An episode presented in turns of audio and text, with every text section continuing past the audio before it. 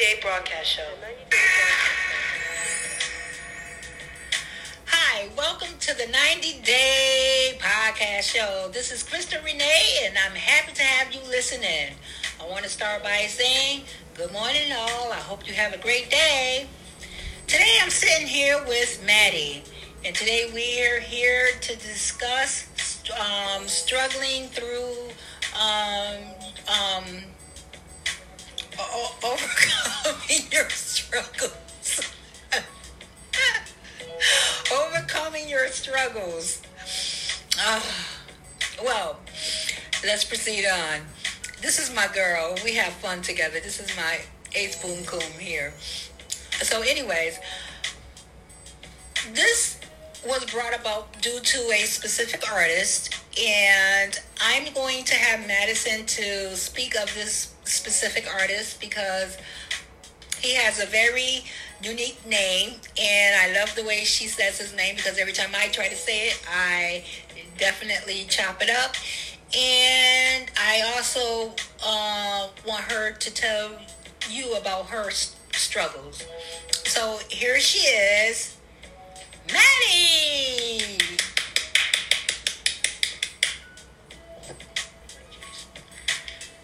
So my favorite artist's name is called XXXTentacion. Uh, the reason why I like uh, X is because he got me through a lot. I have to say, especially throughout my uh, senior year of high school, it really sucked a lot.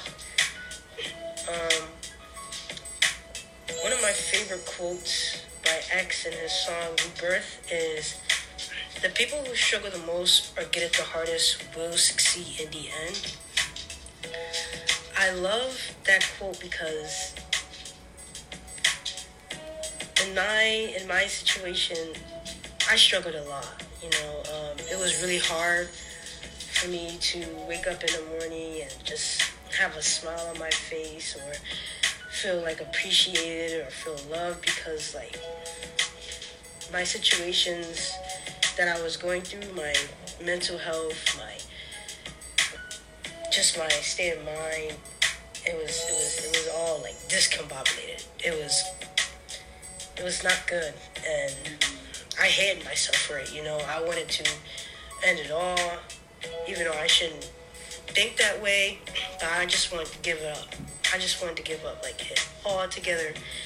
And when I listened to his music, it was kind of like an escape for me, you know, because it helped me think like, yeah, you're struggling now. Yeah, it may seem tough now, but later down the line, like you're gonna get what you need, and you're gonna get what you need. Um, you're gonna you're gonna get what you need to be later down in life. That's what I'm trying to say. Um, and for that, he has always been my inspiration, like my way to like appreciate what I have through his uh, words, through his music. So, Thank you for sharing that, Maddie. Um, I want to ask, what are some of the, what are some issues you felt you had to address personally? Uh, some of the issues I had to address was my physical appearance. Um, I hated the way I looked, you know. Um, I was almost touching like at least like 200 pounds when I was like little, and which wasn't really healthy, you know. I was really big, I was really fat, and I decided to change that um, the end of my senior year. Um, I started going to the gym, started taking up like just any competition or just any fitness thing I can. And I eventually loved it, you know. Um, I recently joined, I recently, I recently entered a road competition. And even though I lost, um, I still put my 100% in and loved it at the end of the day because I got to compete with people that had the same goal and the same desire as me, which really was motivational to me, and I loved it. I loved all of it. Um, another thing I had to adjust was my mental health. You know, I knew that I was really unstable. I knew that um, what I was going through wasn't healthy. Um, I knew that, you know, locking myself in a room and just sitting there crying for hours and hours wasn't, you know, a good way to like overcome my battles, you know. So I started meditating, I started listening to like motivational speeches, of course, by X. Um, I started taking care of myself, like um, going to the dentist, getting my teeth, like, uh, you know, um, done, and going to the doctors, getting my skin right from the dermatologist. Um, you know, um, got like more clothes, more shoes that I like to like feel good about myself at the end of the day. And another thing is, um, I started eating right. You know, I went vegan, and I loved it because even though it helped me lose a lot of weight, like it made me feel like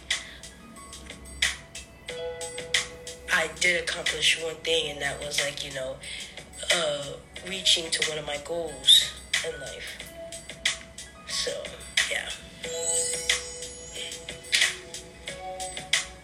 Well said. Um, I know you talked about um, support, um, and I know you mentioned you know how you got your support by X. Um, do you believe in God? Do you believe that God also give you give you the support? And also, um, how about your family members? Do they also support you in your goals? So yeah, I do believe in God. Um, one quote I saw, I remember I saw this one quote. It stated, um, "God gives His toughest battles to His strongest soldiers," and it really stuck with me, you know, because um, when you know life isn't easy. Life is not gonna, you know, it's not gonna be like well, like chocolate and roses, you know. Like you're gonna go through some tough stuff, but at the end, it will form you and make you for what you want and what you what you what you desire to be. You know what you um what you want to be a day like in your life. You know. Um, one of my also uh, inspirations is my mom. You know, when she talks to me and we laugh and those small little moments where I can cherish with her, even if it's just sitting at the table and just having breakfast with her, you know. Um, that's also one of my um, inspirations is my mom because she's also tough. She's been through some stuff that, you know, I'm not going to get into but um, when I look at her, I see like how strong she is and how like nothing like she just sit there and she's just unbothered, you know, because you know, because the situation she does go through, it's it's it's tough and it's no person should ever have to go through it.